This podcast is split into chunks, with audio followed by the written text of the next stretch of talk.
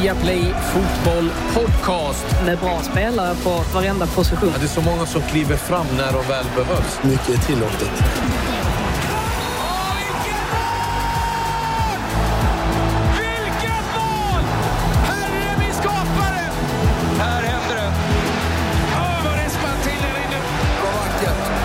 Nej, bästa dagen på året.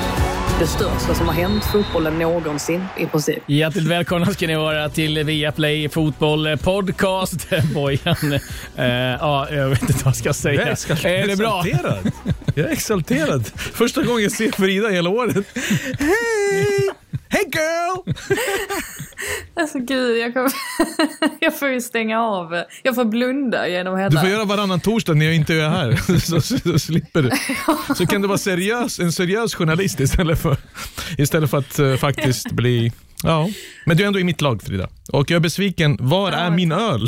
Var är ölen? Ja, det är lite svårt att skicka den men eh, härligt ändå måste jag säga att eh, veckan startades med att man kunde få ta sig en pint på puben. Det är inte ofta. Jag tänkte säga det, vi har inte varit hemma hos dig, men det ser väldigt likt ut en beer garden ditt hem. du tycker det? Ja, kanske möjligtvis jag har en liten balkong som eh, jag möjligtvis hade kunnat bjuda in folk på och ändå följt eh, restriktionerna. Eh, nej men det var, det var väldigt skönt faktiskt.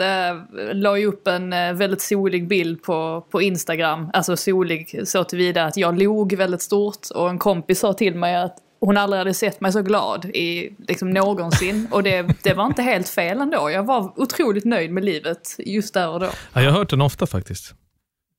Vadå? Att jag inte ska le. Nej. Folk tror att man driver med dem. Det är bättre att bara vara dryg. Folk säger, varför ler du? Vad har hänt? För de tror att något har hänt när man ler. Det är oftast när man är bitter och kritisk som jag är. Då vet de att Bojan mår bra. Då har han kritiserat, sågat allt som går att såga. Men så fort någonting positivt kommer, ett leende, ah, han mår inte bra idag. Det är något lurt på Ja, gång. det är något lurt. Ja, jag förstår, Frida. Ja, vi får se vad det här programmet tar vägen någonstans. En känsla av att det, eh, det kan gå åt alla möjliga håll. Men vi har mycket att snacka om. Manchester City, PSG, Real Madrid, Chelsea. Där har vi semifinalen i Champions League. Frågan är vilka vi tror tar hem det.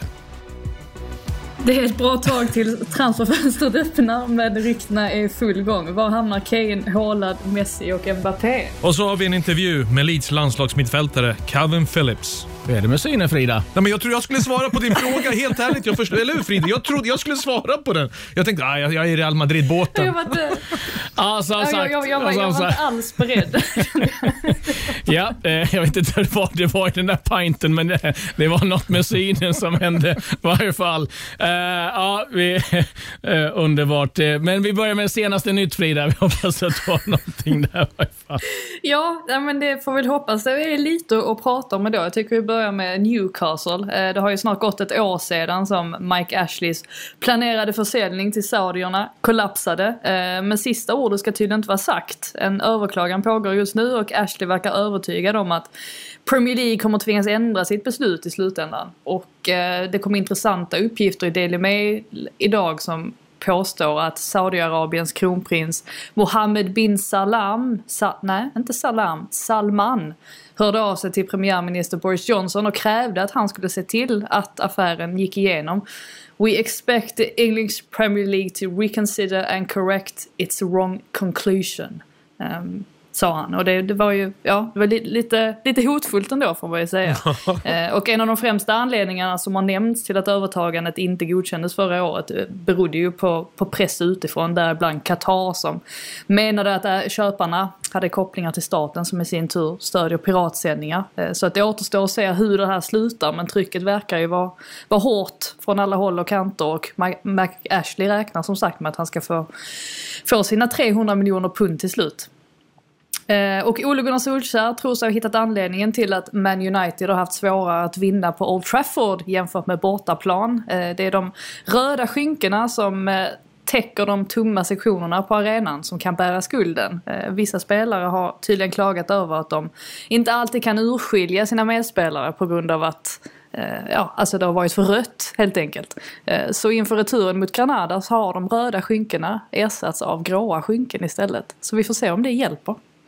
Och eh, Phil Foden var ju en stor anledning till att Man City tog sig vidare i Champions League. Men han var inte helt nöjd med den tweet som dök upp på hans konto kort efter slutsignal mot Dortmund. Eh, företaget som styr hans sociala medier la upp en bild med texten Mbappé are you ready? Vilket ju, eh, ja, var ganska töntigt kan man tycka. Eh, tweeten försvann i alla fall snabbt och eh, nu sitter man ju och inväntar en apology-video likt Joe Hart tvingades göra när hans sociala medier-team twittrade “Job done” efter uttåget mot Dinamo Zagreb i Europa League. Och eh, mer sociala medier-stök. Eh, Tottenham har fått en ny sponsor i, i färgföretaget Dulux. Um, och man fick ju dubbelkolla både en och två gånger om det verkligen stämde. Men det verkar som att någon sociala medier-ansvarig såg sin chans att håna Spurs lite. Uh, för bland annat ska det officiella Dulux-kontot ha twittrat en bild på ett tomt prisskåp med Spurs klubbmärke och texten “For sale”. och en, en användare frågade om den här Dulux-hunden som har blivit en sorts frontfigur för företaget, om han kan spela mittback, varpå företaget svarade han hade säkert gjort ett bättre jobb. Och inget av detta verkar finnas kvar nu på Dulux konto. Men det ser inte ut som att det är photoshopat. Så då undrar man ju vad som har hänt med den här kommunikatören då. Uh, ja, jag kan komma på ett bättre sätt att inleda samarbeten på i alla fall. Gissa att han som var en Arsenal-supporter som eh, skötte det där kontot. Jag fattar inte varför inte spelarna själva kan ta hand om sina sociala konton. Så mycket Ja kan men man Claes, inte ha du att göra. gör ju det själv. Kan inte spelarna på den nivån göra det heller? Jag älskar ju dina selfies ibland i solen, när du är ute i Nacka, när du mår bra. Och Det ska spelarna också göra, men jag håller med dig. Gary Neville var inne på det. Snälla, är det så svårt att kontrollera vad som kommer ut på Instagram och Twitter själva? Är ni så upptagna? Jag var inne på det i studion igår. Jag, sa, jag, tror, jag tror att det är en PR-team Mm. som är bakom det här. För det är helt orimligt att Phil Foden ska sitta i omklädningsrummet och tänka på Mbappé. Mbappé, are you ready? Kompis, du är grym, men du är inte på Mbappés nivå och det är en semifinal i Champions League. Så jag förstår, och nu måste det efter det som hände med Joe Hart och nu med Phil Foden. Ta kontrollen över ditt eget liv. Ta bara kontrollen, så missar vi, så slipper vi att höra de här ursäkterna längre. Ja, det blir liksom, varför ska jag följa någon som inte ens är de som sköter kontot? Det känns ju helt meningslöst att sitta, åh jag ska följa Phil Foden, sen bara, nej han har inte en aning vad som kommer ut från hans... Ah, helt sjukt. Men eh, Men om jag lägger ut efter den här podden, Klas, Frida, are you ready? Är det jag eller är det med PR-team? Har jag ett PR-team? Det vet vi inte, eller? nej, ingen aning. Serbiska PR-teamet kommer. Marlboro röda, det är lugnt. Eh, bortamålsregeln eh, tittar Uefa på att eh, förändra och då gäller det i förlängningen så att det där kan eh, skrotas ganska tidigt. Det talas redan om, om till nästa säsong. Och eh, så har vi eh, Jibril Cissé, Bojan. Han har mer klubbar än vad du har. Han är klar för Panathinaikos Chicago i USA. 13 klubben för 39-årige Jibril Cissé. Om jag minns så spelade ni Panathinaikos i Grekland? Ja. ja men det är den... Men nu kör han någon såklart. variant. Han är ju bra med ägarna ju. Och det, är, ju- det finns ju filialer, 100 procent. Annars kan du inte ta till dig ett namn som Panathinaikos ute i Chicago. Men Jibril Cissé, jag tror han är född också samma, ja, samma år som jag, 82. Men jag lovar det Klasse, jag minns med pojklandslaget när vi spelade mot Frankrike. Det var det värsta jag sett. Så bra var han. Han och Mexes spelade i samma årskull, 82 då. Och när vi var 16 år, det gick inte att stoppa killen. Det var som Usain Bolt. Men sen kom ju de här benbrotten och allt, men att han fortfarande spelar, det är starkt. Ja, det är Fan, ska imponerande. man köra comeback någonstans? Frida, har du någon till kontakt där Trelleborg? Du vet? Jag, kan, jag kan vara som Amir Teljigovic där på mitten, bara slå lite passningar. Ja, nej men absolut. Fick ju en bra start här också på säsongen med tre poäng i premiären. Så att det är ett vinnargäng du kommer till då. Jag hade varit som Teljigovic, minns du honom? På mitten. Man står och gnäller på alla andra med de värsta touchen och bra passningar. Jo, det, jag kan se mig. Jag kan se mig i Trelleborg. Avslutningsvis, och det här Frida får du eh, hoppa in för att eh, vi har ju pratat om det lite nu när det inte är någon publik och man hör allting spelarna säger så har det ju skrikits ganska mycket eh, och försöka filma och eh, jag kommer inte ihåg vilken tidning, men jag gissar att det var Daily Mail som tagit fram. Eh, The biggest squealers i, eh, i Premier League. Och eh, På femte plats, Ayose Perez, eh, som eh, gapar, eh, skriker rätt mycket. Neto, Wolverhampton på fjärde. Lacazette på tredje platsen. Bruno Fernandes på en andra plats och den som skriker och eh, eh, förstärker mest Dani Ceballos i Arsenal. Eh, du har ju varit på några matcher när det Mm. är, är helt tomt. Det hörs ganska väl Det gör det. när de försöker filma till sig vissa saker. Det jag egentligen har, det är klart att man har reagerat på några som kanske har eh, Ja men skrikit i samband med att de har eh, blivit, vad säger man, säger inte faulade, man säger fällda eller eh, ja, tacklade. Ehm, men däremot så har jag blivit förvånad över att vissa personer eller spelare som jag har trott har varit lite, lite skygga och lite så här tillbakadragna. Att det oftast är de som är väldigt högljudda. Nick Pope är ju en sån. Han är ju otroligt aggressiv alltså, i, eh, och, och hörs matcherna igenom egentligen när Burnley spelar. Lite sån där oväntad grej ändå. Jag trodde kanske inte att han skulle vara den, den, man hörs mest, eh, den som hörs mest. Och under Arsenals matcher så är det givetvis Arteta som hörs exakt hela tiden. Eh, vet inte om, om spelarna, eh, om de blir trötta på honom till slut. Han sa väl själv efter något möte att han blir trött på sin egen röst och att han, inte, han knappt kan se tillbaka, alltså, han kan knappt se matcher i repris för att han, han tycker att han själv är så himla jobbig. Så. Han får muta matchen. Ja, det var lite om nyheterna ifrån England. Nu backar vi tillbaka bandet ifrån tisdagen och onsdagen. Davis, kom han igen. Mitten, Neuer, eller Müller ska säga, och så är det jättechans för Bayern på Bland alla Neymar-chanser för Paris Saint-Germain så kommer Bayern upp. Kommer inlägget och så... Herregud! Vilken träff han får! Taremi! Mehdi Taremi cyklar lite 1-0 för Vad är det för mål? It's a big, big step to be in, in, in semi-final. This is uh, a very, very big achievement, and you see when we when, when Chelsea has been last time in semi-finals. So we are not used to. We are not used to be there, and uh, once you are there, you, you you play for the final, and we are very very happy to be in the last four. Maybe we need to turn it around. We cannot rely on the on the biggest experience, but we can rely on a hardworking young group, and hopefully we stay adventurous and brave enough to to to accept the challenge. It will be a big one coming. Och här kanske vi kan få en bra start i varje fall. Åh, vilken kommer foten! Direktpassningen in, den är perfekt levererad för Salah. Och så får han inte någon ren träff alls. På, på hälen lite grann ser det ut som. Pigg start, minst sagt, för Liverpool. Benzema kan hitta läget, luras och går han oh! i stolpen går den till slut. Kuiper sätter pipan i munnen och blåser av. Real Madrid är i semifinal igen. De mesta mästarna tar klivet in bland de fyra bästa och de gör det med väldigt bra kontroll. Uh, we went out against Manchester City last season. What sort of confidence does going through against Liverpool give you, even though they've had their own problems this year? Yeah, but we as well had our problems. I think it's logic with this season uh, with so many games in a shorter period. Uh, they haven't maybe been the Liverpool as uh, last season when they were champion, but I still feel it's a really strong side and uh, and yeah to win three one at home and here nil nil is a good result. Um, so yeah, I think it's always hard to pass against Liverpool and a good uh, confidence boost. Uh, now we have to try to recover well. Because we have a busy week, uh, game Sunday, then Wednesday, then Saturday, and then uh, semi-final against Chelsea. So uh, yeah, uh, we still want to fight for La Liga and uh, and for the Champions League. But uh, yeah, uh, let's see. You know, I have to ask you about playing Chelsea in the semi-final. What would that mean to you on a personal level? No, it will be very nice to see a lot of familiar faces, and uh, I wish there was public at Stamford Bridge because obviously it's a lot of uh, happy moments I, I had there, even though maybe my departure wasn't in the best way or, or uh, it was put that way that wasn't the best way. But I only have good memories, two Premier Leagues, uh, a lot of other trophies, so I'm really I'm really happy to, to play them. But obviously uh, only one can be in the final, and I hope it's Real Madrid. Bellingham som får!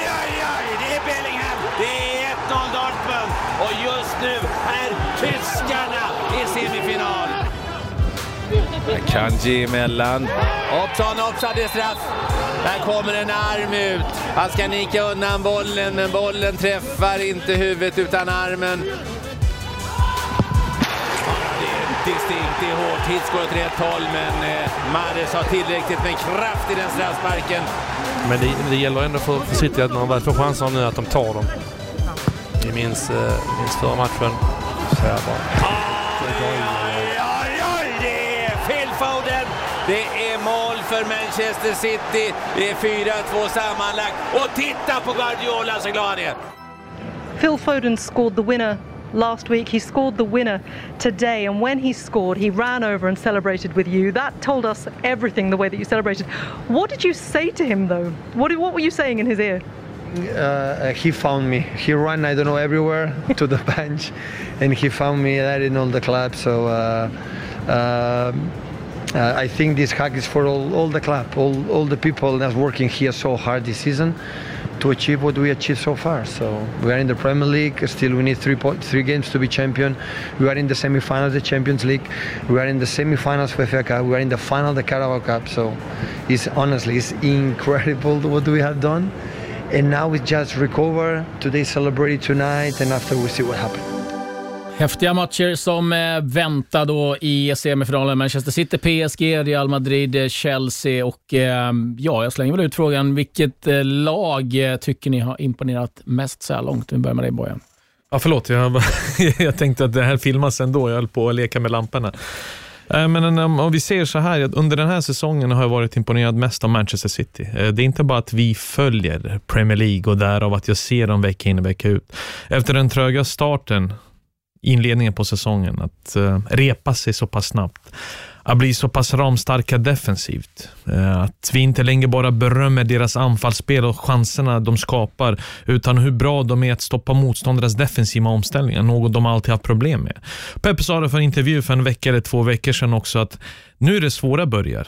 För ju närmare du kommer målet, desto svårare blir det att nå det. Han pratar alla de här semifinalerna plus ligacupfinalen. Det är helt otroligt att du fightas på fyra fronter med den här truppen. Det enda jag är lite orolig över, jag sa det i studion igår, Chelsea har ingen riktig målskytt. Det har inte Manchester City heller. Och ska du vinna Champions League så lutar det alltid åt folk som har sån, eh, som Mbappé eller som en Benzema kommer göra mål på de få chanserna de skapar när det står och väger. Men det Pep har gjort under året har varit fantastiskt, men jag hade ju verkligen en klump i halsen igår när de låg under med 1-0. Och den här, det spöket som Martin Åslund inte tror på. Jag tänkte att de själva börjar tro, kommer den här bollen någonsin passera linjen? Eller så kommer det komma någon omställning där Haaland bara springer iväg och gör 2-0. Men de gjorde jobbet. De var betydligt bättre och de förtjänade den här semifinalplatsen. Mm, han var inne på det själv Pep i intervjun där han sa att eh, hade vi inte fått den där straffen, den kunde lika väl gått åt andra hållet, ja, då vet vi inte riktigt hur, hur det hade slutat. Frida, det du har sett, eh, eh, faller du också på City eller hittar du någon annan kandidat? Ja, nej, det är klart City är ju urstarka. Jag kan inte komma ifrån dock att imponeras utav Chelsea som visserligen inte är det mest kompletta laget som är kvar men med tanke på att man i december kände att de var ganska så uträknade redan då i Champions League och att de nu står där de står och att de har kommit så pass långt under Tuchel.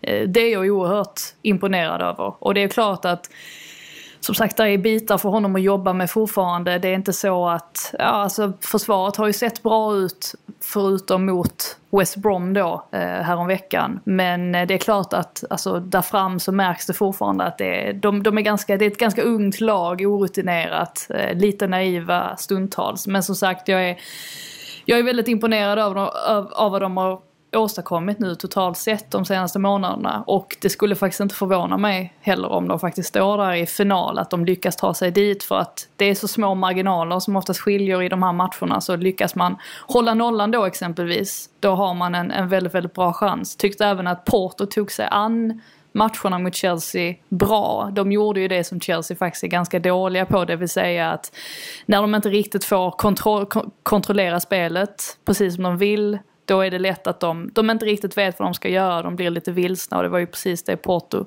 försökte göra förutom då att de, de saknade en del lite ihåligt eh, på sista tredjedelen. Men eh, ja, Chelsea, de, de kan bli farliga, inte det bästa laget som är kvar men eh, det är som sagt över ett dubbelmöte så kan allting hända. Själv lutar jag faktiskt åt PSG. Jag tycker att de har någonting, eh, dels med Neymar som har varit fenomenal sista tiden. Det som har saknats det är att han inte har lyckats pricka in målet.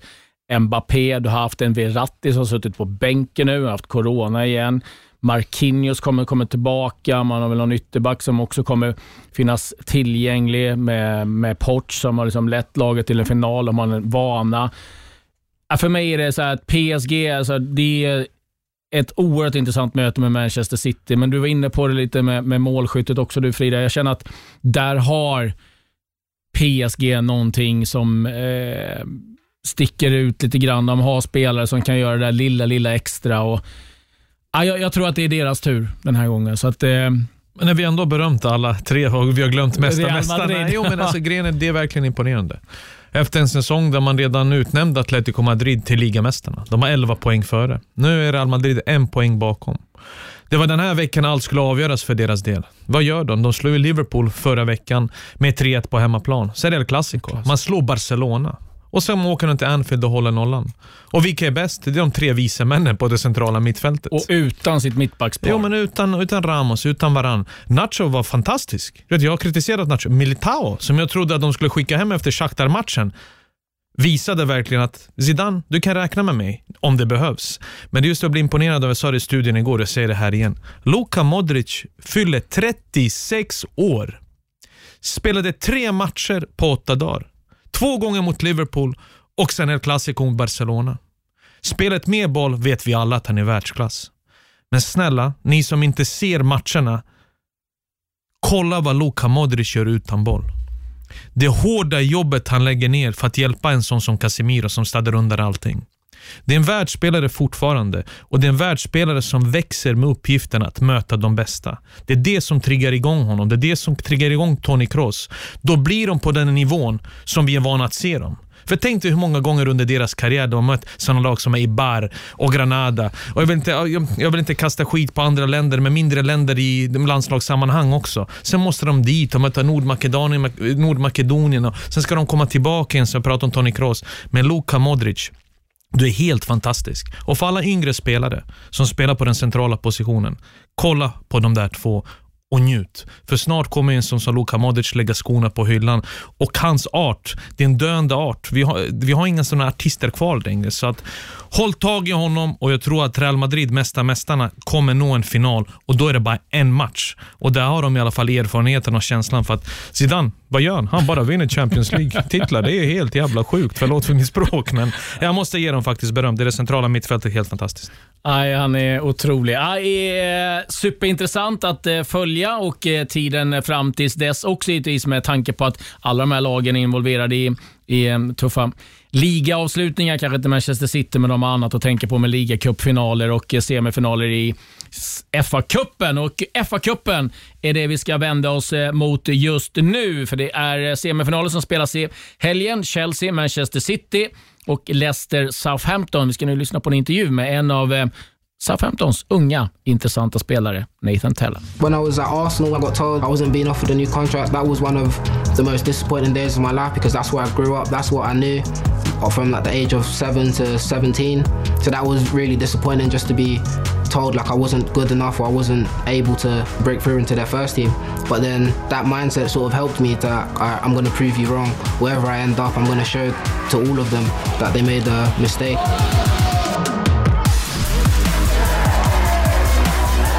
This is something I've wanted to do. Like as a kid, it's my, been my dream to play in the Premier League, and the fact that I was able to do it here with this team, a team who've showed me a lot of support and a lot of favour and very challenging period of my life. But the fact that I was able to do it here is just a great feeling. I'm just so happy, and I just don't want to stop. I want to keep playing, keep keep pushing, and keep getting in the team and keep trying to grind out results and helping the team.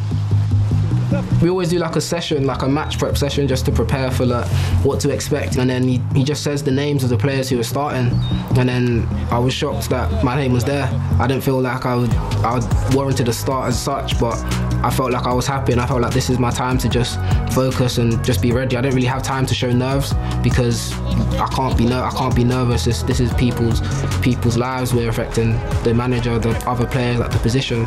So I didn't have time to feel any nerves. I just got to feel. I just had to feel like I was going out there trying to affect the team and help the team in a positive way. Do what I can to help the team get the get a right performance. And even though I wasn't able to score and we weren't able to win, I still felt like I was able to show myself and show what I was capable of doing. I didn't really tell um, anyone straight away. I sort of just waited to, till we got to the hotel and we settled in. And then I just called my dad and he was just like, oh, how was the day? Um, what was the session like? You in the squad? I was like, yeah, I'm, and I'm starting as well. So even though I couldn't see him on the phone, I could just tell like he had a massive grin on his face. So I could even hear it in his voice. He just sounded elated. So yeah, I was just happy. And then he obviously told my mom. My mom called me and then told my friends the morning of the game. And then they were all just like, we can't wait to, to see what you can do. Just wanted to make them proud. The day before usually it's like oh like I'm playing against world class players, world class opposition. But then once I step onto the pitch, once like we get into the stadium, it's all like focus. Like we're all we're all basically the same. We all want to win. It doesn't matter how big they are. It shows like regardless of how good you are, if you've got the right team, if you've got the right mindset, we can go out and perform. And I, I felt like I had that confidence that regardless of who I was up against, whether it's a big a big name player, whether it's a not so big player, I always want to show the best of myself and show what I, I can do and what I'm capable of. So I approach every game the same way with the same mindset, and I think that's helped me so far. My family, my gods, like my friends, they all just give me, they all just give me the confidence. Like they always tell me like I'm here for a reason. Like if I wasn't good enough, I obviously wouldn't be here, and I've just got to see that for myself, and I have seen that for myself. Yeah, that's also given me confidence to go out and go out on the pitch and try stuff, run with the ball, create chances, shoot, communicate, talk. That's something I ask I ask God for, just to have that have that belief in myself, and He's been doing that for me. So I'm just thankful to God for that. I'm just thankful that Southampton gave me the opportunity to have that self-belief in myself that I'm doing the right things and I'm playing well and I've just got the opportunity to play in the Premier League. Nathan Tellam, fostrad i Arsenal, numera i SA-15 och eh, ja, det hörs att han är från Londonområdet i varje fall, eh, Nathan Tellam. Frida, vad, vad säger du om hans eh, säsong och eh, hans intåg i SA-15? Jo, nej, men han har väl lyckats göra en del intryck, eh, avtryck framför allt. Eh, det har ju varit en lite konstig säsong för SA-15s del med tanke på att man hyllade dem extremt mycket inledningsvis och tyckte att allting såg ut att överträffa förväntningarna och sen så egentligen från januari så har det ju inte sett riktigt lika stabilt ut och det är klart att eh, att eh, alla skador och sådär som, som Hassenhüttel har tvingats anpassa sig till har varit en del av det. Eh, nu blir det ju lite annorlunda här när de möter Leicester. Visserligen så kommer de från en 0-3 förlust mot West Brom, vilket de såklart inte hade räknat med och det är ju kanske ingen skön känsla att gå in i det här mötet med. Men å andra sidan så har ganska mycket hänt ändå sen senast de möttes i ja, januari var det väl. Eh, och framförallt så har ju Hassenhüttel många fler spelare att, att välja mellan så att man förväntar ju sig att det blir, eh, att det blir en ganska tight match ändå. Eh, trots att Southampton då har varit inne i en liten svacka. Men ska man se det på det stora hela så möter man ju definitivt hellre Leicester i det här läget än Chelsea och Manchester City. Så att på så vis så har de ju faktiskt haft tur och eh, har ju faktiskt också en reell chans att ta sig vidare till final. Mm, detta Southampton eh, som går upp och ner men eh, givetvis en möjlighet att skrälla här. Ja, men det är en skrällvarning. Ja, Frida var inne på det. Det är den bästa möjliga tidpunkten för dem att möta Leicester som verkar vara lite på nedgång. De har också varit inne i en liten svacka. Med deras spelschema i Premier League så ska de vara oroliga över den här Champions League-platsen. Någonting som såg så säkert ut och det sa vi förra säsongen också. Sen föll de på målsnöret förra säsongen i avgörande matchen i sista omgången mot Manchester United. Och samma scenario kan ske i år. Så nu Southampton kan ju verkligen mobilisera all sin kraft på den här matchen. Hitta moral, hitta självförtroende och att det passar dem ligga i det här vinnarhålet. Vara den här underdagen, för det är Leicester som är storfavoriter. Det är Leicester som får inte missa det här tillfället att ta sig till en final. Så det ska bli väldigt intressant att se hur den här matchen utvecklar sig. Men som sagt, det är press på Brandon Rodgers för att slå Southampton och inte tvärtom. Och på tal om moral, på tal om eh, Leicester. Det var ju en eh, bomb som slog ner förra helgen när eh, det visade sig att tre av spelarna, eller fem spelare, hade varit på fest och brutit de här coronarestriktionerna. Den det har pratats mest om det är givetvis James Madison. Och där Frida, det är mycket som talar för att han kan ha liksom festat bort sin EM-plats. Ja, nej, men så är det ju med tanke på vilken tuff konkurrens det är redan på de platserna. Så det är klart att en sån här grej inte, inte gynnar Madison i, i jakten på en EM-plats. Och vi såg ju också vad som hände när jag menar med Foden och Greenwood exempelvis bröt mot reglerna eh, under samlingen på Island. Var borta ur, ur laget ett tag så att eh, nej, det, det bådar inte gott för, för Madisons del och jag är väldigt spänd på att se hur Leicester kommer fortsätta hantera den här situationen nu framöver också. Eh, för att visst, de stod över matchen mot eh, West Ham. Eh, men hur, hur kommer själva bestraffningen se ut härefter? Eh, det blir oerhört intressant att se. Och dessutom så är jag lite nyfiken på att veta varför bara fem spelare ur laget var bjudna till, till den här, eller fyra spelare ur laget var bjudna till Peres fest det var, jag vet inte, det kanske finns lite grupperingar där. Men, men det gjorde mig lite förvånad att det faktiskt inte var fler, fler inblandade. Eh, men ja, Fyra det är ju per såklart bord. inte. Fem? Var det inte fem? Var det inte till och med... Fyra per bord och en värd. Ja. De andra kanske var smarta nog att inte går. Vi kanske kan hoppas att Fan, det är så. skrattar, Kan vi men det är lite sorgligt ändå. men spelarna det var, det var James? Madison, Jo. det var Jose Perez, Chowdhury, Harvey Barnes som då är skadad och eh, Wes Morgan. Wes Morgan. Ja, Jo, jäkla jag, jag blandning. förstår, men, jo, men det är slut på Ja, säsongen. den kombon såg man ju inte komma riktigt. Eh, och Man kan tycka att Wes Morgan, klubbkapten, så pass erfaren, så pass gammal i det här skedet av säsongen. Varför går man? Ja, men det är det jag menar. Det är det som är min största besvikelse. Vi har pratat om de restriktionerna. Hur många gånger har spelarna under det här året bett om ursäkt för saker de har gjort som har påverkat deras status? Som har Eh, visat en brist på respekt mot allmänheten som krigar varje dag. Och sen händer det här i ett avgörande skede på säsongen. Skadad eller inte, petad eller inte, ni slåss om Champions League. Ni slåss om en finalplats i FA-cupen. Och ni gör det här. Utsätter de andra lagkamraterna för en usel insats borta i London tills de tog tag i sakerna och kom tillbaka till 3-2 mot West Ham. Det är inte rättvist. Det är inte bara att de kastar skit på supportrarna. De gör det även gentemot sina lagkamrater. Kunde de inte vänta lite? Snart är det väl dags att vi återgår till en normalitet. Om vi har väntat i 14 månader, vänta ett par månader till. Och sen fixa de här festerna. Umgås, kramas, pussas. Men gör det först för Lester och sen gör det för de övriga som faktiskt sitter hemma och inte kan följa er på plats. För de som har betalat sin eh, månadslön på säsongsbiljetter under så många år. Som i ännu värre lägen och bor ännu mindre än vad de här storstjärnorna, välbetalda, gör. Bristen på respekt är det som jag stör mig om. Om fotbollsspelarna har det oftast. Jag ska inte ljuga, det har hänt mig också. Man fastnar i en jävla bubbla. Men man lär sig väl med tiden, man lär sig väl med ålder och speciellt under en pandemi. Ja, det som är så konstigt är att eh, dels som du är inne på, de bryter reglerna. Sen utsätter de ju liksom sina lagkamrater för att någon av dem blivit smittad. Det kan ju vara liksom, hela laget får hamna i karantän. Och Då kan jag säga att då är den säsongen färdig för Leicester. Ja, väldigt eh, konstigt agerat. Eh, den matchen ska vi säga spelas på lördag, Leicester Southampton. Sen har vi ju en semifinal till och den är ju högintressant. Chelsea mot eh, Manchester City. Under Tuchel, eh, 12 stycken nollor. Man eh, är nu i semifinalen då i Champions League som vi nämnt. Det är en poäng som eh, man är efter i, i eh, ligan på den här fjärde platsen. Och Det ser ju väldigt bra ut. Kan de störa detta Manchester City, tror du Frida? Ja, det är inte omöjligt. Eh, nu saknar de ju Kovacic, vilket man ju får se som ett eh, ganska stort avbräck ändå med tanke på vilken roll han har spelat under Tuchel. Ehm, nej, det är inte omöjligt. Och det skulle inte förvåna mig om det här kommer skilja sig, att det kommer bli 1-0 till, till något era av lagen. Ehm, däremot så krävs det ju att man att man inte går på de här eh, tricken som City jämt försöker med. Det här att de gärna vill dra ur sina motståndare ur sina positioner. Utan det gäller att precis som Dortmund var, alltså var ligga väldigt kompakt centralt och begränsa de ytorna eh, centralt.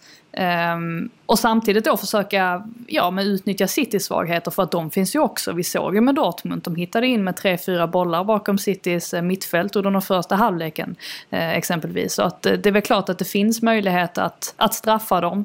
Eh, men det går ju inte att bortse ifrån att City är ju vanligtvis starkare, är ju vanligtvis ett mer komplett lag. Så just därför så kan man väl ändå tänka sig att de kommer ta sig vidare. Men som sagt, jag tror inte att det kommer att skilja mycket mellan de här lagen. Kovacic. Där har anledningen varför Chelsea inte kommer spela fa kuppfinal Jag kommenterade matchen mot Porto. Porto utsatte dem för en hög press i början. De hade svårt att spela sig ur den första pressen.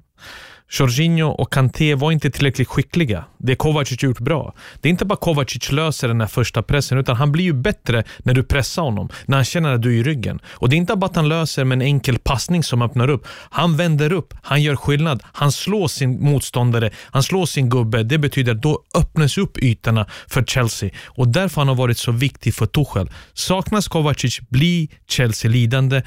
Chelsea bli ett sämre lag. Även om de varit grymma, men han har verkligen varit nyckel och kolla vad han har vuxit. Han var ju riktigt bra förra säsongen också, men under Tuchel, han har känt sig ännu mer viktig och i de där stora matcherna, när du behöver den här skickligheten för att spela bort motståndarna, då har han varit nummer ett för mig. Saknas han, då är det stor fördel Manchester City. Mm, Manchester City tar sig an Chelsea den matchen på lördag och den andra semifinalen då Leicester Southampton på söndag. Nu är det dags för tipshörnan.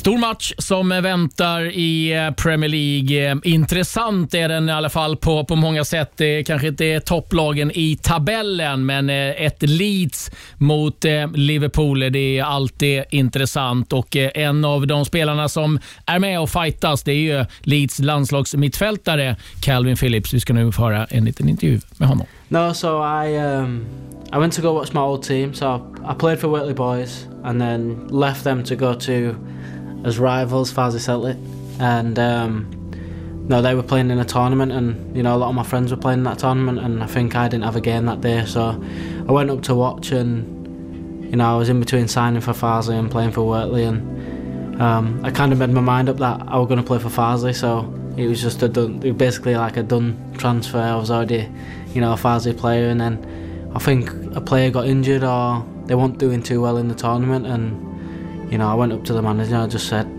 "Can I? I'll play for you if you want me to play. I'll play for you." And he said, "Yes, stick a shirt on." And you know, I think we ended up winning that tournament. And um, my scout, Sonny Sweeney, who I still speak to this day, he he scouted me. Came up to um, the coach and asked, you know, who were I and um, do I normally play for this team? And yeah, they just said, basically said that, yeah, it's Calvin Phillips, and you know, be happy to go to Leeds and um, I think, you know, I came on a trial for like six weeks, did really well.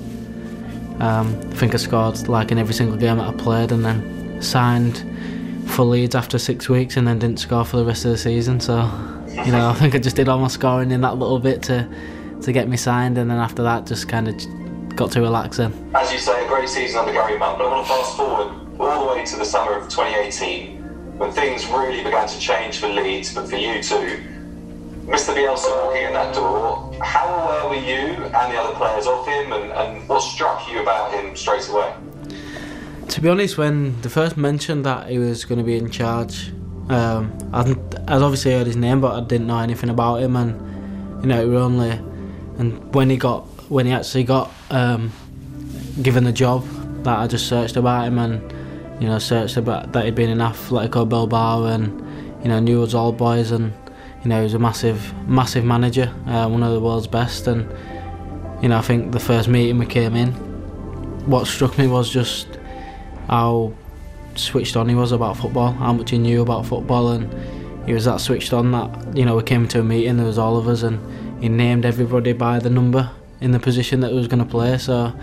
I think Kamal Roof was sat next to me. They named him number nine because he was a striker at the time. Named Liam Cooper as a centre half, and then named me as an, a number four, and obviously I'd I'd not played in that position, and um, I was a bit starstruck. I was like, "Are you sure? Are you sure you got the right person?" And I think the season before that, I'd scored quite a few goals and got a few assists as well. So um, I think it was my best season before he came in. And I was just surprised, and then obviously he came to me and said that he wanted me to play in this position, and you know he said if you want to play, in, if you want to do well in football, um, you'll listen to what I've got to say and you know you'll treat it like any other position like any other manager and you'll do what you've been doing throughout your full career which you know to be fair I'd played under most managers that I'd been under so um, yeah you know him coming in was massive massive for me um, as you can tell now and just at the time it was you know it was massive at the time just to have such a big name coming and you know be in charge and sort everything out around the training ground and just having a a man that's well known around the footballing world was was very big for us. I was obviously, I think I just agree. I'd said yes straight away because he was there in person. He was right in front of me, so I, I didn't want to say no to him. But you know, I'd go home and I'd be thinking, like, I don't know if this is going to work out. Am I am I going to be able to play, you know, in this position? And to be honest, I think it got to like six weeks in, and you know, I'd been in and out of, you know, not knowing what position I was, should play and what I thought I should play and what the manager thought, and then I just thought, you know what, you know, I'm gonna have to trust him. He's told me to trust him, and that's what I will do. And you know, thank God I did. Tre minuter. Men Lee tittar upp mot stora tavlan också. Han var väldigt intresserad. Mycket de måste plågas här. Eller ska det bli roligt istället? Ja, det titta! De gör ju målet! Det är ju sensationellt! Med tio man i en halvlek. 2-1 alltså för lite och det blev ju bragdens stämpel. Is it feel like norm for you? Because, I mean, I imagine do you still have to pinch yourself sometimes, putting on an England shirt, all the best players in the world. It looks like it's, you do it, you know, every day of the week, but does it feel like that? Yeah, it was only the other day. Um, I think after we beat City, uh, me, Tyler Roberts, and Luke was sat on the coach, and we were, we were just saying like, we've just beat, we just beat Man City with ten men. Can't believe it. You know, we had ten men who had basically none of the ball whatsoever, and we come out and beat them two one. And you know, you kind of you kind of think at them moments, and you just think it's mad how far we've actually come as a team, and you know, as an individual as well for me. You know, playing for England you know, playing alongside Harry Kane, Phil Foden, Mason Mount, Declan Rice, John Henderson. You know, it is actually surreal, and you know, there's times where I do go home and I just can't believe how far I've come in football. But you know, it's not going to stop me from going any further. I want to push on to do, you know, my best, and you know, hopefully, you know, do well throughout the end of the season, and then, you know, hopefully get picked for the Euros, which will be massive for me as well. Calvin Phillips skickar fram det där. Tänk för Bamford. Bamford når den också! Patrick Bamford! Ledmål för Leeds! Patrick Bamford gör sitt åttonde när Leeds kontrar in. En ledningsboll då på Stamford Bridge. And can you share with us the lovely story of you giving um, your England shirt to, to Mr. Bielsa? Yeah, so I think I'd been called up. Um, you know, he'd got news of me being called up, and he he gave me one of his old playing shirts when he used to play for New News All Boys. Um, and obviously, I was starstruck. I couldn't believe it. I didn't even know, you know, they still had the shirts around at the time, and and um, yeah, he gave me a gift, and you know, gave me a, a big booklet of paper, and you know, with all the story of me playing for Leeds when I was younger, and you know, just just what I've been explaining to you as well. And then, you know, I just thought, why not give him? You know, he's helped me get so far in my career. He's helped me get to this point in my career, and you know, if there's anybody that I'm gonna want to give to sh- a shirt to, um, to to let him remember it by, and also me, it's gonna be Marcelo, just because he's done so much for me, and you know, for Leeds in general as a city and as a football team. You know, if I could, if I could go in and tell him, you know, every day I thank him, you know, for what he's done for the club and for me personally you know, I would, but I don't think he'd allow it. I think he'd just be like, "What are you doing up here? Get you sent downstairs, get running, and stuff like that." So, you know, I am very grateful for what he's done for me. Um, you know, from for the last three, four years now, I don't, I'd never thought I'd be in this position, and you know, just for him making me believe in myself and you know, giving me the confidence to, you know, play in a different position and and do well consistently. You know, it's it's massive for me. Calvin Phillips. Lät som han var på spa, men eh, han var på träningsanläggningen. Ja, men vilken eh, resa. Vilken otrolig resa han har gjort, under Bielsa framför allt. Ja, plus det är en fantastisk spelare. Eh, han var inne i intervjun att Bielsa förändrade hans position.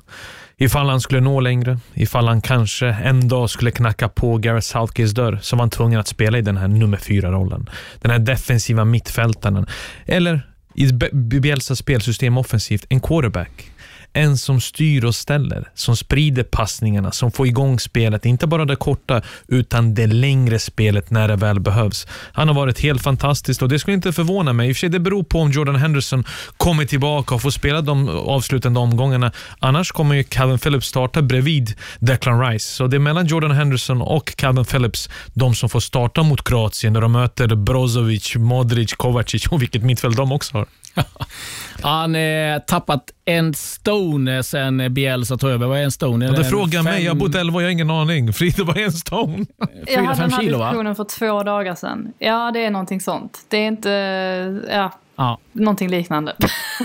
Men det är vad han har tappat i varje fall i vikt bara under Tänk den också, tiden det måste vara Bielsa har tränat. Ja, det är 5-6 kilo Ja. någonstans där tror jag. För jag tänkte jag var 12 någonting och då kan jag inte ha vägt 5, jag kan inte ha vägt 60. den här bullen, den här Balkanbullen kan inte ha vägt 12 stone när han kom tillbaka på försäsongen. Han svettades olja när jag kom tillbaka.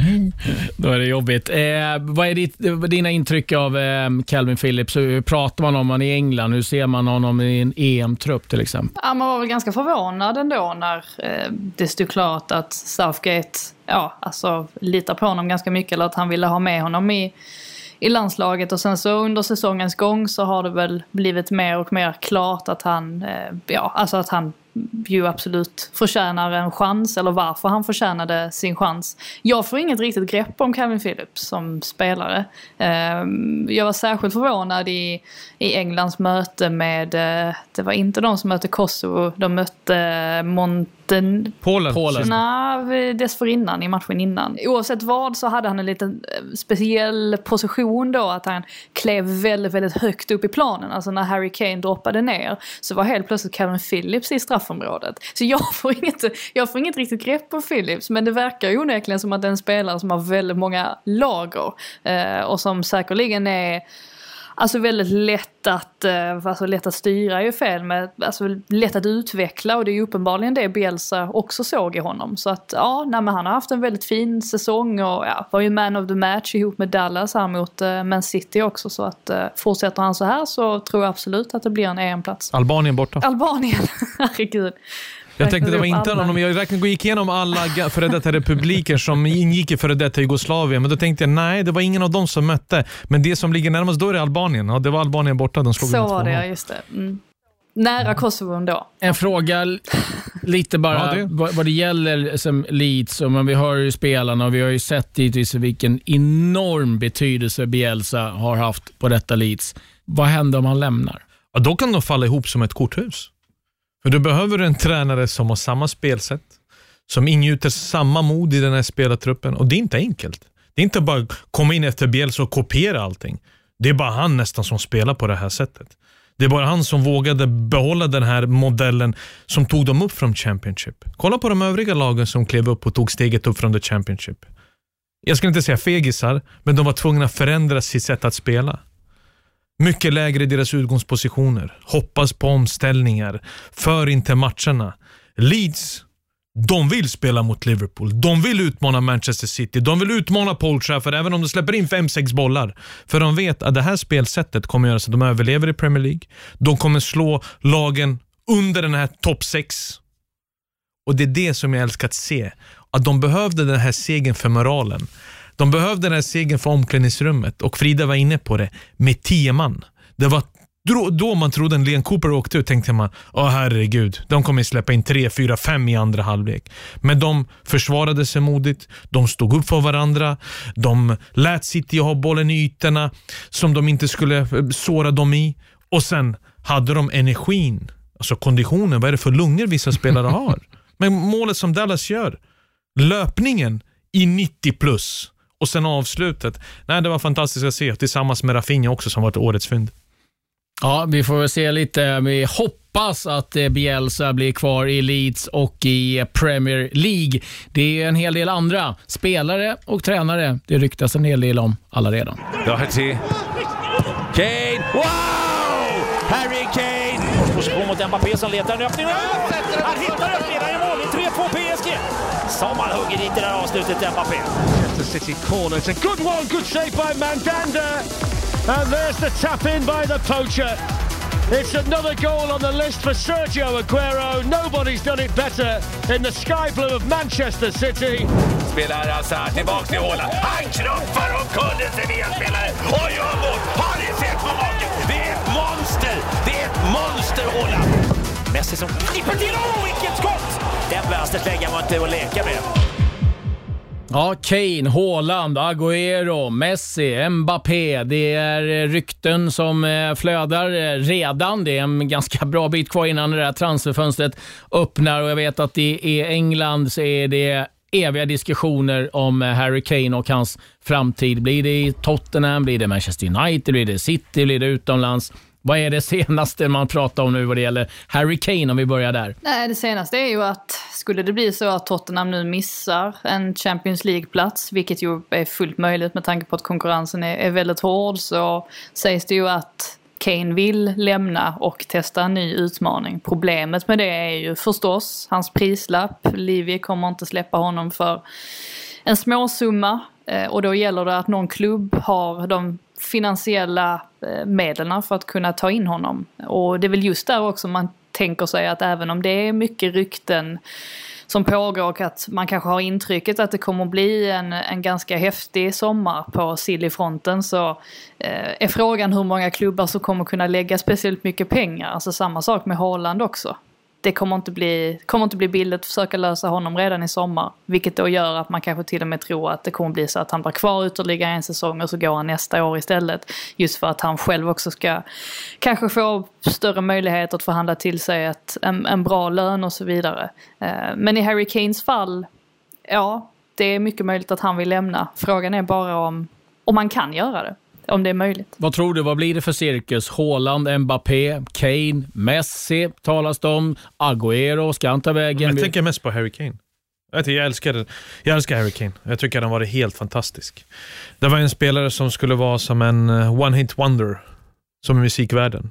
En låt, en hit, hej då. Nej, det har inte varit så. Den har gått på repeat. Ja, och grejen är att mål, assist. Han har utvecklats i spel i år. Han har varit mer på sin egen planhalva än på motståndarnas med tanke på Mourinhos spelsätt. Han har ändå visat ledarskap. Han har aldrig gnällt. Han har till och med skadat, han har spelat vissa matcher skadad. Det är den perfekta nian. Och tänk dig ha honom i Manchester City. Nu när de söker just det generationsskiftet. Jag var inne på det. Company lämnade, Ruben Diaz kom in.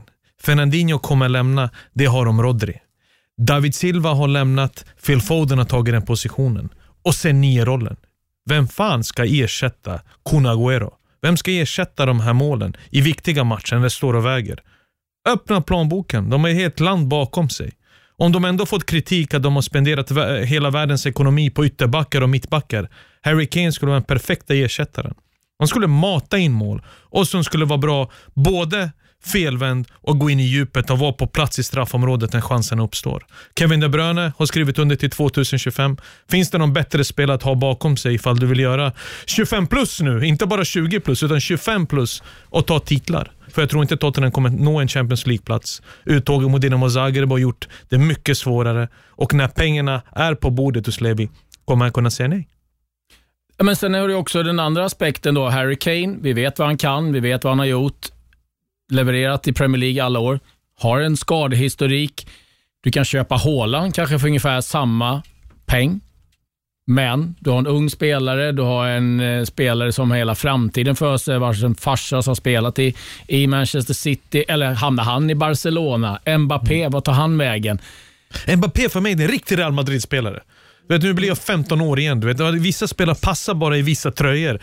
Mbappé hade varit sån succé. Spela under Zinedine Zidane, generationsskiftet, att få det här stora namnet.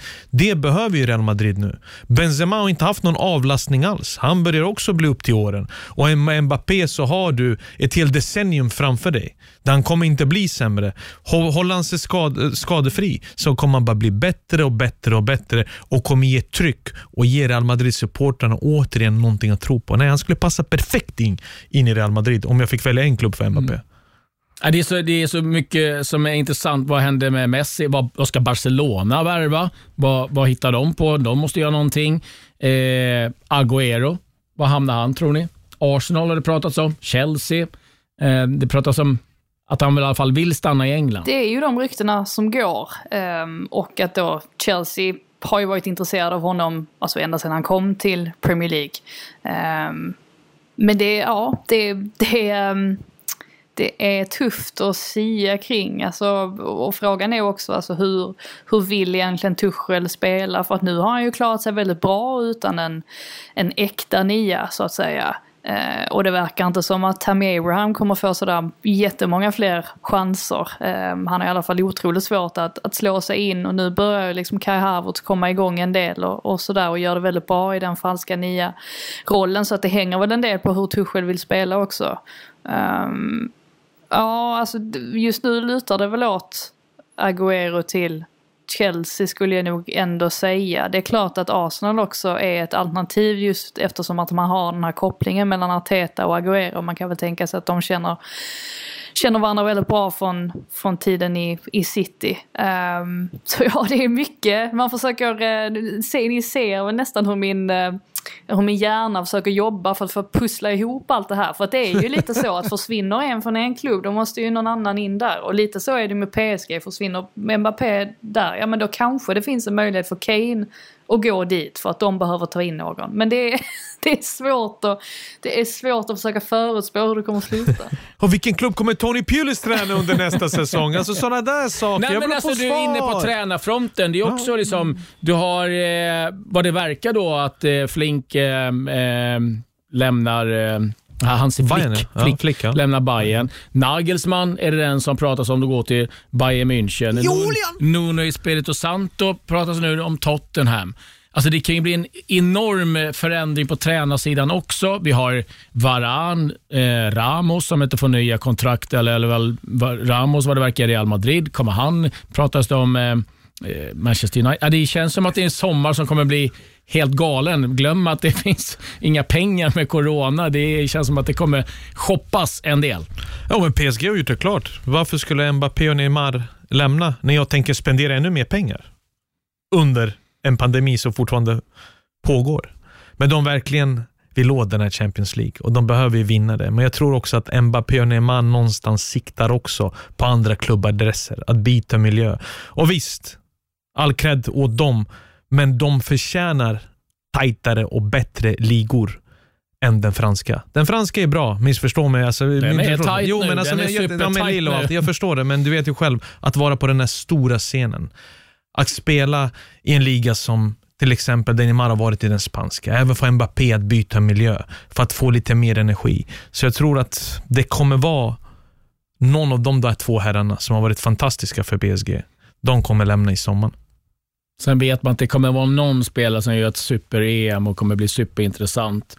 Vi har Copa America som kommer gå. Ja, det blir en eh, rolig Fan, det var sommar. mycket Klasse. Du Ja. som sa att jag pratar och jag drar över alltid på tiden när vi poddar och nu bara körde Klasse hela karusellen. Jag blir stressad. Jag börjar Ah, svettas. Det ska bli väldigt spännande. Men det är Vad händer i som, eh, Allsvenskan? Superettan, division 1 norra. Vi, vi har glömt den där karusellen också. Trelleborg. Vad händer i Trelleborg? De vann med 2-1. Ja, alltså Frida är herregud så mycket som de har värvat så. Det måste ju bli minst uppflyttning till allsvenskan nu tycker man. Och sen hörde vi också i inledningen av programmet att Bojan är på gång till Trelleborg också. Så att eh, vi avslutar vårt sillesvep med att Bojan kommer lira i Trelleborg på Vångavallen. Då hade jag åkt ner och kollat varenda match. Det, kan Det hade du inte. Jo, hade Du vill inte ens fika med mig och du bor fem, meter if- fem, Nej, fem minuter ifrån mig. det på Nej, Frida, alltså det här är att han ljuger till svenska folket. Du bor fem, fem minuter ifrån mig. Har vi fikat ihop? Nej, men vi låtsas vara bra vänner ut, in och... Alltså men fan alltså. Se till att få Bojan till Vångavallen nu, eh, Frida. Det blir en uppgift här i, i veckan. Med det så Absolut. tackar vi för oss härifrån. Ha en riktigt fin eh, vecka. Adjö, adjö.